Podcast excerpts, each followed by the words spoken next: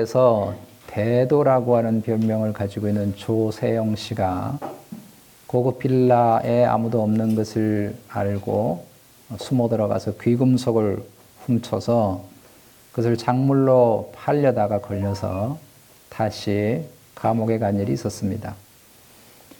그는 1970년대, 80년대에 어, 한국에서 내놓으라 하는 고관들, 어, 집들마다 어, 털로 들어가 가지고 그 사람 별명이 작은 도둑이 아니고 큰 도둑이다 해서 대도라고 부르기도 하고 또 그 중에 일부분을 불쌍한 사람들에게 나누어 주었다고 해서 현대판 홍길동이다 이런 별명을 얻었습니다.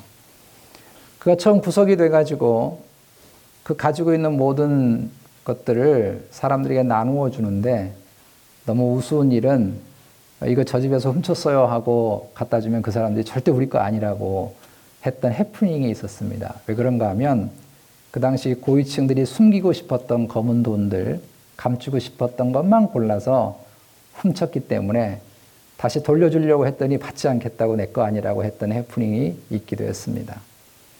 그런 그가 옥살이를 하는 동안에 예수님을 믿게 되었고 출소한 후에 17살 연하에 재력가 사업가 여자를 만나서 결혼을 했고 신학 공부를 하고 목사 안수를 받고 그리고 자기의 일 이야기가 있는 책을 냈고 보안업체에서 그렇게 일을 도와주는 전문 위원으로 활동을 하기도 했고 출소한 사람들이 오갈 데가 없는 사람들을 위해서 직업을 알선해 주는 좋은 일도 했고 전국에 있는 교회를 다니면서 간증 집회도 했습니다. 제가 부산에서 사역할 때 이분이 오셨어요. 간증 집회를 했는데 이분이 과거 대도 시절에 있었던 그 나쁜 짓을 이야기하는데 너무너무 재밌어서 그 이상하더라고요. 나쁜 제의가 나쁜 이야기가 왜 이렇게 재밌는지 두 시간을 시간 가는 줄 모르고 재밌게 웃으면서 들었던 기억이 있고 특별히 여자 성도님이 그런 얘기할 때 너무너무들 좋아하시더라고요. 그런 기억이 있습니다. 이 사람이 그렇게 출소한 후에 일본에서 그리고 한국에서 세 번의 절도 행각에 또 붙들려서 지금 세 번째 더 감옥에 들어가게 됐습니다. 그는 과연 회개한 사람일까? 오늘 말씀에서 이런 사람을 또 만나게 되는데 그 사람이 사울 왕입니다.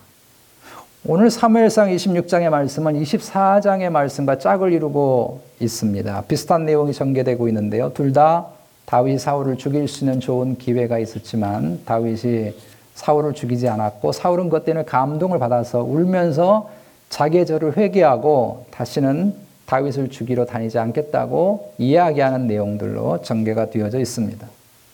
오늘 우리가 주목하고자 하는 것은 그동안 늘 다윗이었는데 다윗이 아니라 사울을 좀 주목하려고 합니다. 이렇게 눈물을 흘리면서 잘못했다고 말한 사람, 이 사울이 정말 회개한 것일까? 오늘 21절 말씀에 보면 사울이 이렇게 얘기합니다. 사울이 이르되 내가 범죄하였도다. 내 아들 다윗아 돌아오라.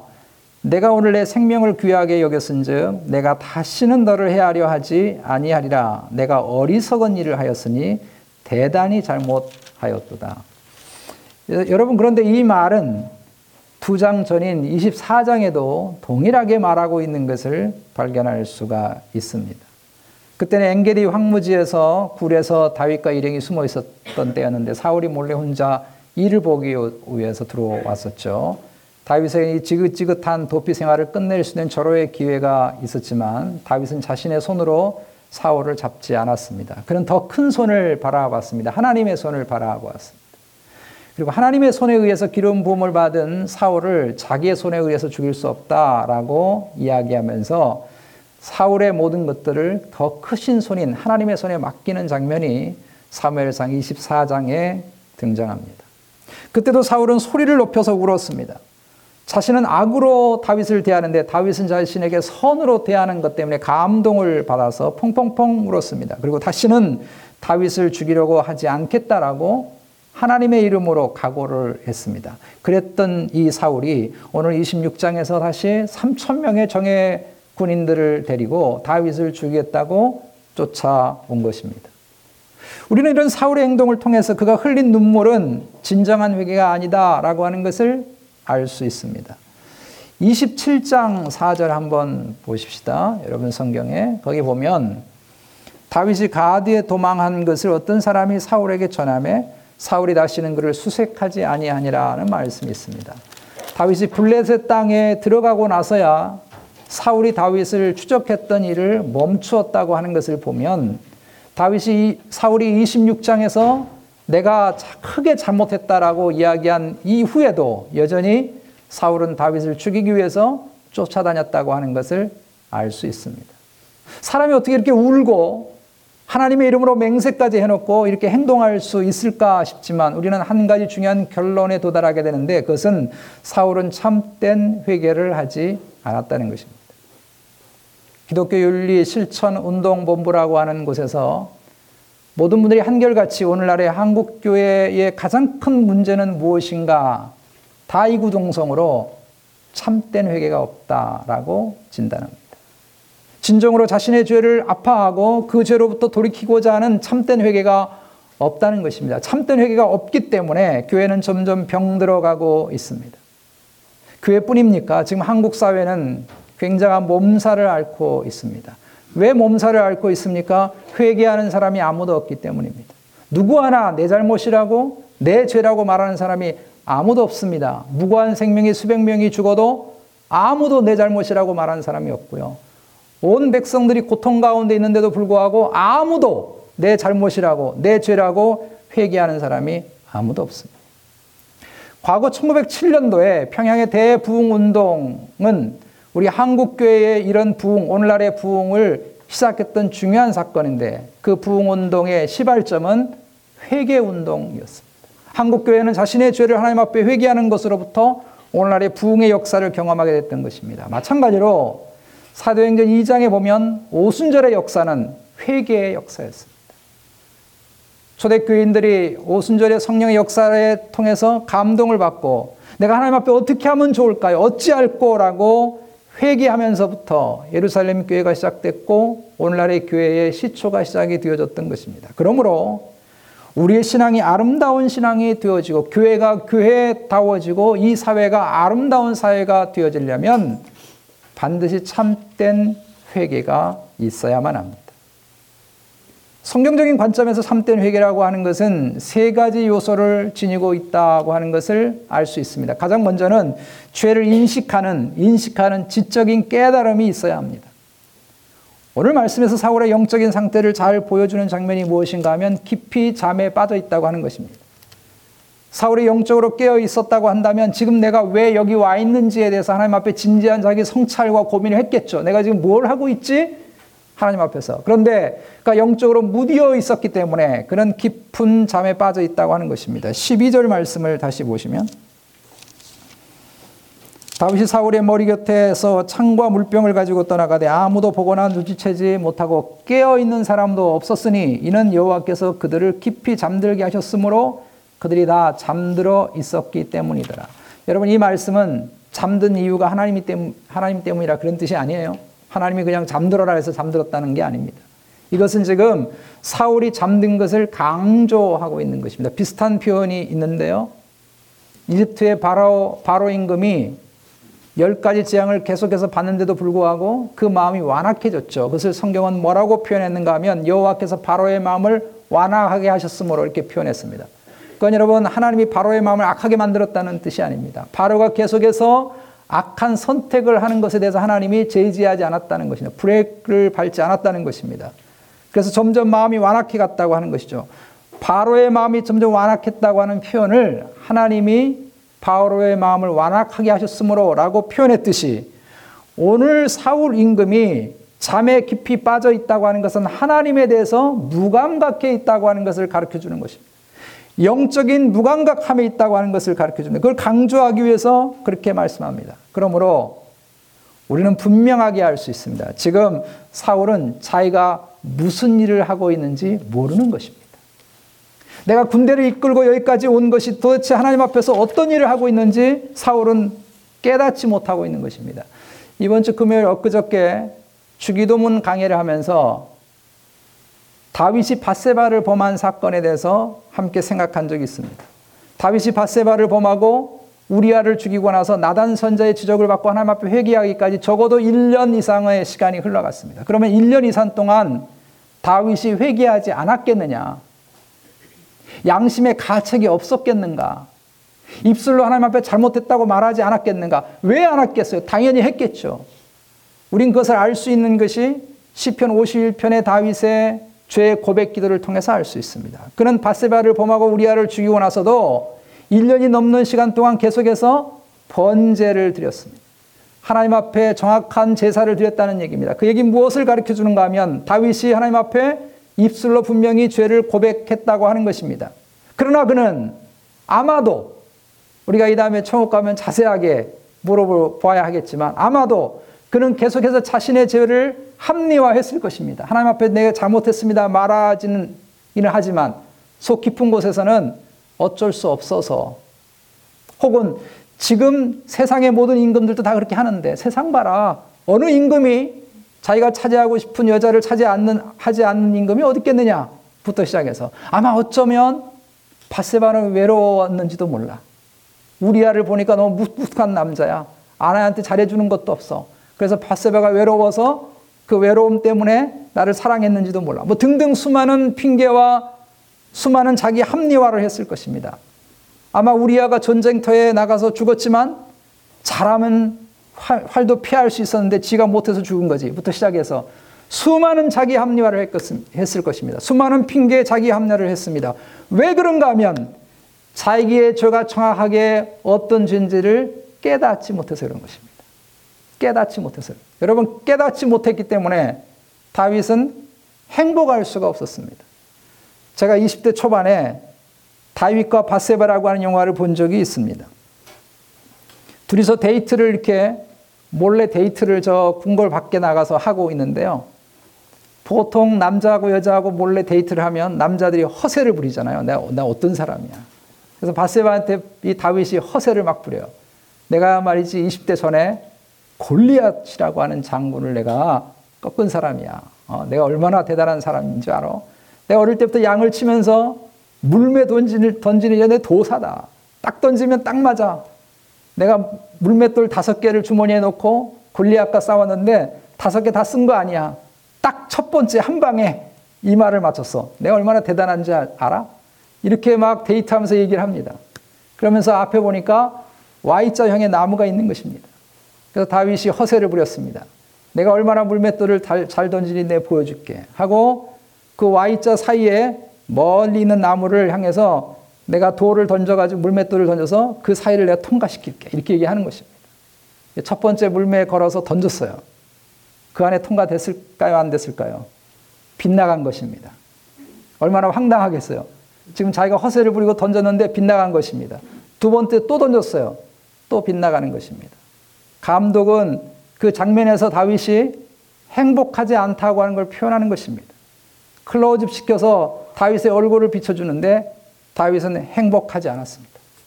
다윗이 정말 행복했던 순간은 바세바를 취했던 순간이 아니었습니다. 여러분 죄란 그런 것입니다. 죄는 굉장한 매력이 있어 보입니다. 손에 잡으면 행복할 것 같습니다. 지금 사울도 마찬가지죠. 다윗만 없어진다면 나는 행복할 수 있는데 그렇게 생각합니다. 그러나 천만에요. 그렇지 않습니다. 그 죄를 내가 무는 순간부터 내가 행복할 것 같지만 행복하지 않습니다. 다윗이 바세바를 취하면 행복할 것 같댔죠. 그런데 행복하지 않았습니다. 다윗이 언제 행복했는가 하면 나단 선자를 통해서 죄를 지적받고 자기가 하나님 앞에 어떤 큰 죄인인가 하는 것을 깨달았을 때 드디어 행복할 수 있었습니다.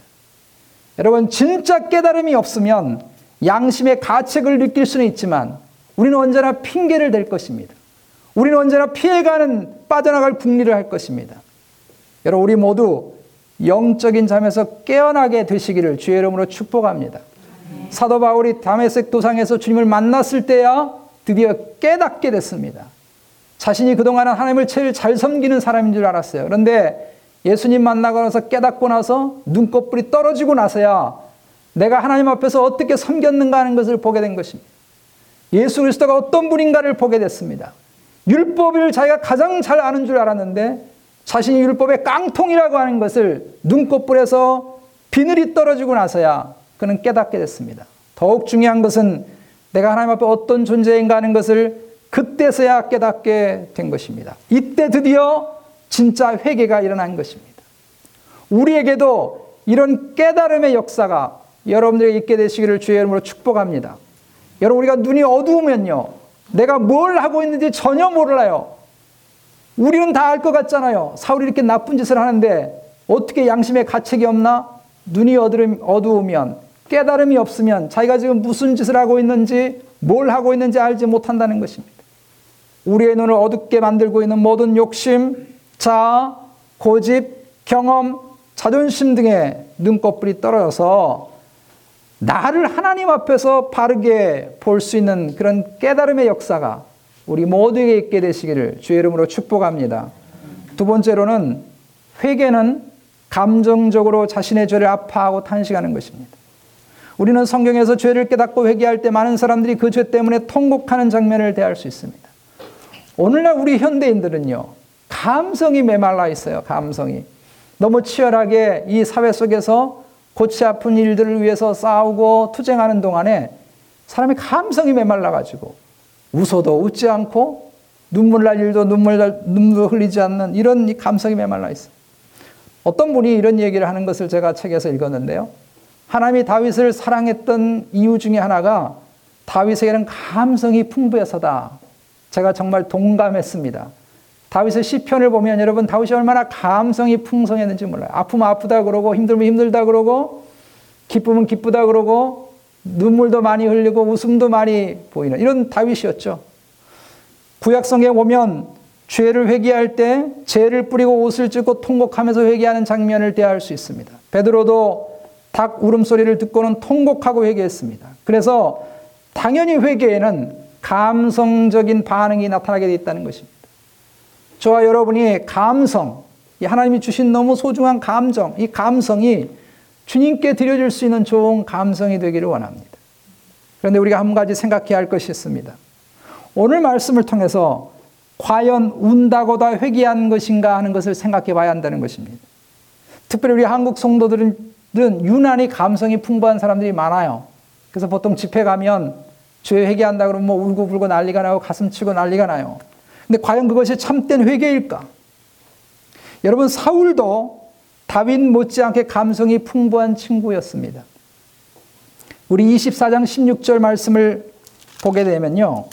사울이 하나님 앞에서 어떻게 하고 있는가 하면 다윗이 사울에게 이같이 말하기를 마침에 사울이 이르되 내 아들 다윗아 이것이 내 목소리냐 하고 소리를 높여 울며라고 되어 있습니다.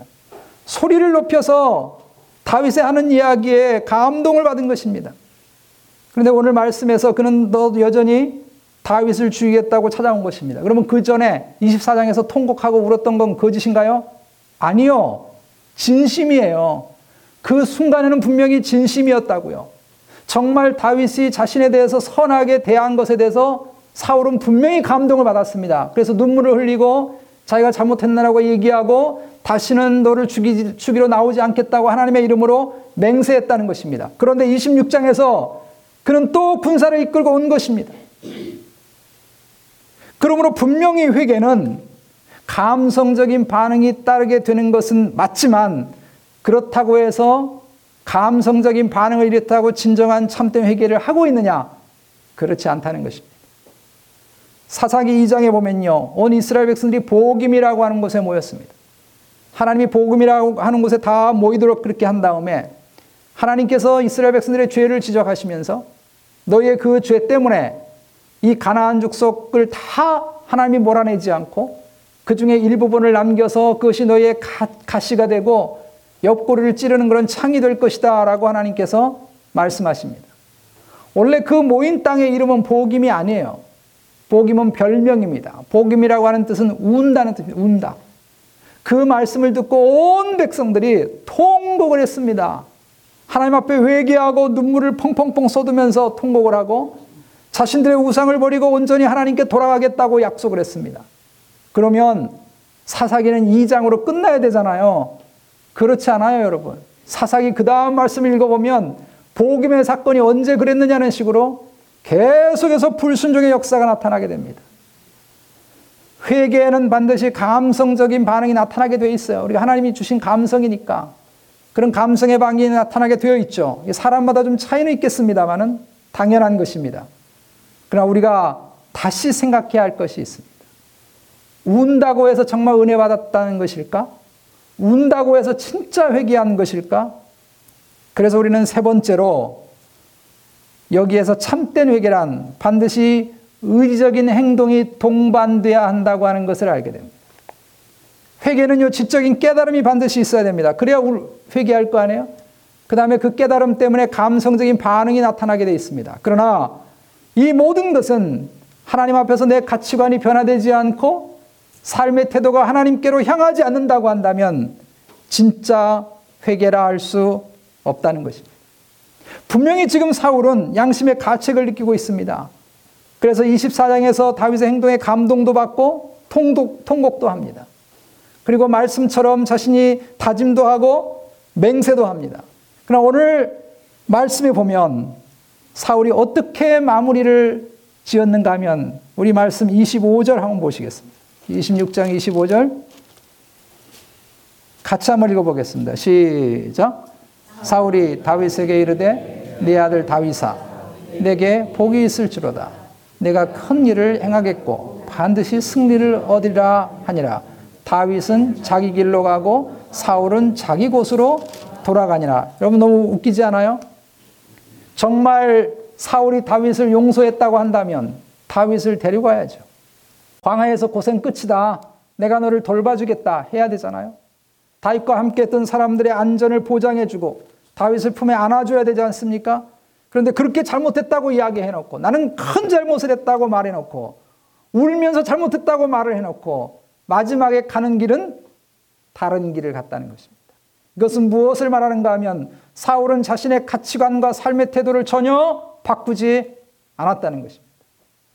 우리는 여기서 알게 되는데 참된 회개는요, 순간적으로 이루어지지 않는다고 하는 것을 알게 됩니다. 굉장히 중요한 것입니다. 우리 주님이 이것을 가르쳐 주시기 위해서 씨 뿌리는 비유를 하셨습니다. 여러분, 씨 뿌리는 이 비유는 어떻게 해서 우리의 심령 가운데, 삶 가운데 하나님의 나라가 이루어지는가 하는 것을 말씀해 주시기도 하고, 하나님 앞에서 참된 회개가 무엇인가 하는 것을 가르쳐 주기도 합니다. 처음에 하나님 말씀이 네 가지 밭에 씨가 뿌려지죠? 근데 길가라고 하는 이 밭은요, 이건 가망성이 없는 거예요. 전혀. 이건 아예 처음부터 하나님 말씀에 대해서 문 닫고 있는 밭이니까 이건 가망성이 없어요. 그런데 싹시 나온 밭은 여러분 몇 가지 밭인지 아십니까? 세 개의 밭에서 싹시 다 나왔습니다. 돌밭에서도 싹시 나왔고요. 가시덤불에서 싹시 나왔고요. 좋은 땅에서 싹시 나왔습니다. 처음에 싹시 나오는 것을 봐서는 어떤 밭이 정말 하나님의 나라가 이루어진 밭인가 하는 것을 아무도 알지 못합니다. 그런데 이 밭이 하나님의 나라가 이루어진 밭이라고 하는 걸 언제 아는가 하면 그 뒤에 아는 것입니다. 결과를 통해 안다고 하는 것입니다. 그래서 우리가 예수 믿고 구원받은 것 처음에는 알지 못해요. 언제 아느냐? 뒤에 안다는 것입니다. 참된 회개 뒤에 안다는 것입니다. 똑같은 이 세계 밭에 싹시 나왔기 때문에 구분이 안 돼요. 더 재밌는 것은 예수님께서 이 네 개의 밭에 씨를 뿌렸는데 가장 먼저 씨가 싹시 나온 밭이 어느 밭인지 아십니까? 돌짝밭입니다. 다른 밭에는요, 그냥 싹시 나왔는데 돌짝밭은 유일하게 예수님이 곧 싹이 나왔다고 되어 있습니다. 제가 생각할 때 이 돌짝밭은 감성이 풍부한 사람입니다. 그냥 막 말씀 들으면 마음에 할렐루야 해서 막 까무러치고 울고 반응이 방금 나타나는 것입니다. 바로 나타나는 것입니다. 굉장히 감성이 풍부한 사람이에요. 그러나 이 사람이 진짜 구원받은 사람인지 참된 회개를 한 사람인지는 나중에 알게 된다는 것입니다. 무엇을 통해 알게 되는가 하면 열매를 통해서 안다는 것입니다. 열매를 통해서. 누가복음 8장 15절에 동일한 이 비유를 설명하실 때 예수님께서 이렇게 말씀했습니다. 좋은 밭은 말씀을 듣고 지키어 인내로 결실하는 자라고 했습니다. 여러분 우리가 거듭나는 사건은요. 아주 순간적인 것입니다. 이건 내 힘으로 하는 게 아니에요. 이건 전적인 100% 하나님의 은혜 가운데 나타나는 것입니다. 성령이 내 속에 역사해 주셔서 우리가 예수님을 나의 구주로 영접하고 born again 하는 것은 순간적인 것입니다. 사람이 태어난 것이 순간적이듯이 순간적인 거예요. 그러나 거듭난 사람다워지는 것은 순간적이지 않습니다. 이건 오랜 과정이 필요하다고 하는 것입니다. 마찬가지로 우리가 입술을 열어서 하나님 제가 잘못했어요라고 우리 죄를 고백하고 회개할 때 하나님이 우리를 용서해 주시는 것은 순간적인 것입니다. 여러분 주님이 우리가 용서를 구할 때 너 하는 꼬라지 한번 보고 내가 용서해 주마 라고 하지 않습니다. 하나님 제가 용, 용서해 주세요. 제가 잘못했어요. 그러면 분명히 하나님께서 우리를 용서해 주십니다. 그러나 그 회개가 진짜 회개로서 합당한 열매를 거두지 않는다면 그 회개는 가짜 회개라는 것입니다. 올바른 회개가 아니라는 것입니다. 열매를 통해서 우리의 회개가 참된 회개인지 아닌지를 알게 되는 것입니다. 그러므로 여러분 참된 회개라고 하는 건 순간적인 것이 아니라 평생토록 우리가 해야 할 과정이에요. 내가 앞으로 하나님 앞에 회개하는 삶을 살아야 되겠다. 그 순간의 찰나에 회개하는 게 아니고 이건 평생 하나님 앞에 우리가 싸워가야 할 문제입니다. 내가 한번 울었다고 천사 같은 사람이 됩니까? 저도 한국에서 젊었을 때 여러 집회 다니면서 통곡도 해보고 밤새 울어보기도 했다고요. 그 순간에는 속이 시원해가지고 제가 마치 천사가 된 것처럼 느껴지더라고요. 근데 돌아서면요, 그렇지 못하더라고요. 제 의지가 꺾여서 말짱 도로먹일 경우가 너무너무 많더라고요. 여러분, 이게 무슨 이야기입니까? 이 과정, 여전히 우리의 삶에서 마음에서 치열한 죄와의 싸움을 통해 열매를 거두는 이 과정이 없다 그런다면 우리도 사울처럼 울 수 있다고요. 감동받을 수 있다고요. 그러나 그것이 참된 회개일 수 없다는 것입니다. 그러므로 우리는 회개 열매를 맺기 위해서는 우리의 의지를 동원해서 반드시 삶의 열매로 이어가야 할 줄로 믿습니다. 근데 여러분 우리가 중요한 한 가지를 염두에 둬야 됩니다. 그러면 내 삶의 태도가 바뀌면 다 회개한 것인가요? 그렇지 않습니다. 여러분 우리의 우리 사람들 중에서는 자기 스스로를 잘 컨트롤하고 교육하고 훈련해서 자기의 삶의 태도를 바꾸는 사람들이 분명히 있습니다. 어떤 때는 그런 사람이요 예수 믿는 사람보다 더 대단해 보이는 사람이 분명히 있어요. 사람들은요 여러 가지에 감동받아서 삶이 달라질 수 있습니다. 어떤 사람은 드라마에 은혜 받고 감동받고 인생이 달라지는 사람이 있는가 하면 영화 한 편에 바뀌는 사람도 있고요. 책 한 권에 인생이 달라지는 사람도 있고요. 노래 한 곡에 그것도 뭐 대단한 노래도 아니에요. 일반 유행가 하나에 인생이 달라지는 사람들 여러분 있어요. 한국에 1995년도에 서태지와 아이들이라고 하는 그룹이 있습니다. 유명한 그룹이에요.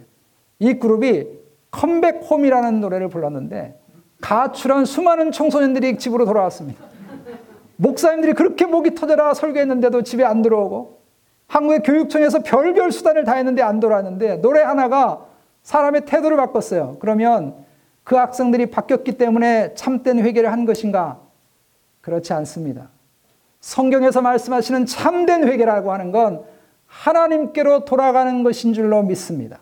하나님께 돌아가지 않으면요. 내가 잠깐 담배 좀 끊었다? 내 술 끊었다? 그래서 내가 대단한 사람이냐? 그렇지 않아요. 내 삶의 가치관과 삶의 태도가 하나님께 기울어지지 않으면 우리는 온전한 회개를 한 게 아닙니다. 여러분이 회개를 통해서 내 삶의 태도가 바뀌고 하나님 앞에서 가치관이 바뀌어서 진정한 회개의 자리에 이르게 되기를 주의 이름으로 축복합니다. 말씀의 결론을 맺으면서 이런 회개를 위해서 반드시 필요한 세 가지 요소가 있음을 우리 함께 생각했으면 좋겠습니다. 이걸 꼭 기억했으면 좋겠습니다. 가장 먼저는 참된 회개를 위해서는 예수 그리스도의 십자가의 은혜가 절대적으로 필요합니다. 이게 무슨 말씀인가 하면요. 우리가 죄 용서함 받고 회복되는 근거는 오직 예수 그리스도의 십자가의 은혜입니다. 우리가 아무리 대단한 죄를 졌다 할지라도 다윗 그렇게 졌잖아요. 어떻게 남의 아내를 뺏고 다른 그 아내 남편을 전쟁터에 먼저 보내서 죽이느냐고요. 이런 못된 왕이에요. 그러나 하나님이 그를 용서하셨습니다.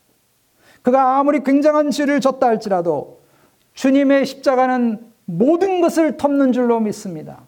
모든 것을 덮습니다. 요한일서 1장 9절에 이렇게 말씀했습니다. 만일 우리가 우리 죄를 자백하면 그는 미쁘고 의로사 우리 죄를 사하시며 우리를 모든 불의에서 깨끗하게 하실 것이요. 1장 7절에서는 그 아들 예수의 피가 우리를 모든 죄에서 깨끗하게 하실 것이요. 예수 그리스도의 십자가의 피는 우리의 모든 죄를 덮는 줄로 믿습니다. 반드시 회개하면 하나님께서 반드시 우리를 용서하시고 십자가의 은혜로 우리를 덮을 줄로 믿습니다. 여기에 근거해서 우리는 회개하는 것입니다. 두 번째로는 생명의 말씀이 우리에게 필요합니다. 하나님의 말씀은 회개의 도구입니다. 다윗이 회개할 때 나단 선자를 통해 하나님 말씀을 받습니다. 그때 다윗이 회개 역사가 일어나게 된 것입니다. 말씀의 역사가 없으면 진정한 깨달음이 없고요. 진정한 감성의 올바른 반응이 있을 수 없고 진정한 의지의 발동이 있을 수가 없는 것입니다. 사울과 다윗의 큰 차이점은 무엇인가 하면 다윗은 자기 곁에 언제나 에봇을 두었고 나단 선자와 같은 사람을 둔 것입니다. 굉장히 거추장스러운 거예요. 이 에봇을 두고 나단 선자를 두면 꼭 물어봐야 되고 들어야 되고 간섭받아야 되잖아요. 근데 그는 평생토록 그 옆에 에봇을 두고 나단 선자를 두었습니다. 다른 말로 표현하면 하나님 말씀을 늘 곁에 둔 것입니다. 그러나 사울은 에봇을 무시했습니다. 선자를 무시했습니다. 그래서 참된 회개를 할 수 없었던 것입니다. 여러분 주의 생명의 말씀을 여러분들 가까이 하십시오. 그 말씀이 나로 하여금 깨닫게 하고 그 말씀이 나의 감정을 움직이게 하고 그 말씀이 나의 의지를 강하게 해서 회개에 합당한 열매로 이끌어 줄 줄로 믿습니다. 두 번, 세 번째로는 마지막으로 성령의 역사가 있어야 합니다. 말씀의 도구를 통해서 우리 안에서 실제적으로 회개 역사를 일으키는 분은 성령 하나님이에요. 그래서 우리에게는 반드시 성령의 역사가 필요합니다. 참된 회개요, 내 힘으로 절대 할 수 없습니다. 여러분 아무리 각오하고 힘써 보세요. 제가 방학 때만 되면 여러분 다 했겠지만 동그라미 그려놓고 24시간 이렇게 이렇게 살리라. 작심 하루도 못 갑니다. 그 다음 날서부터 지우기 시작을 해요. 바꿔요. 이거 잘못했네. 너무 빠듯하네. 사람은요, 아무리 각오하고 각오해도요, 안 되게 돼 있어요. 우리는 지난주에 다윗에게서 그런 모습을 봅니다. 다윗도 사울과 다를 바가 없다고 하는 것을 읽었습니다. 나발이 자기를 열받게 하니까 다윗이 뚜껑을 열려, 뚜껑이 열려서 400명의 군대를 이끌고 나발이고 뭐고 다 죽겠다. 이러고 쫓아갔습니다. 이게 사람이에요. 내가 뭔가 하려고 그러면 우리는 할 수 없다고 하는 것을 경험하게 됩니다. 내가 뭔가 하려고 그러면 우리도 사울처럼 된다는 것입니다. 안 하겠다고 그러고 눈물을 흘리는데도 불구하고 그 다음날 또 군사를 이끌고 다윗을 쫓아가는 것처럼 우리가 동일한 삶을 살게 될 것입니다. 사도 바울은 자신의 힘으로 안 된다고 하는 걸 정확하게 안 사람입니다. 그 로마서 7장에서 이런 고백을 합니다. 자기 안에 하나님의 법 말고 또 다른 법이 있더라는 것입니다. 나는 이렇게 살아야지, 살아야지 하는데 또 다른 법이 자기의 머리채를 콱 움켜쥐고 끌고 가는데 자기가 끌려가더라는 것입니다. 이러면 안 되는데, 안 되는데. 그런데 끌려가는 것입니다.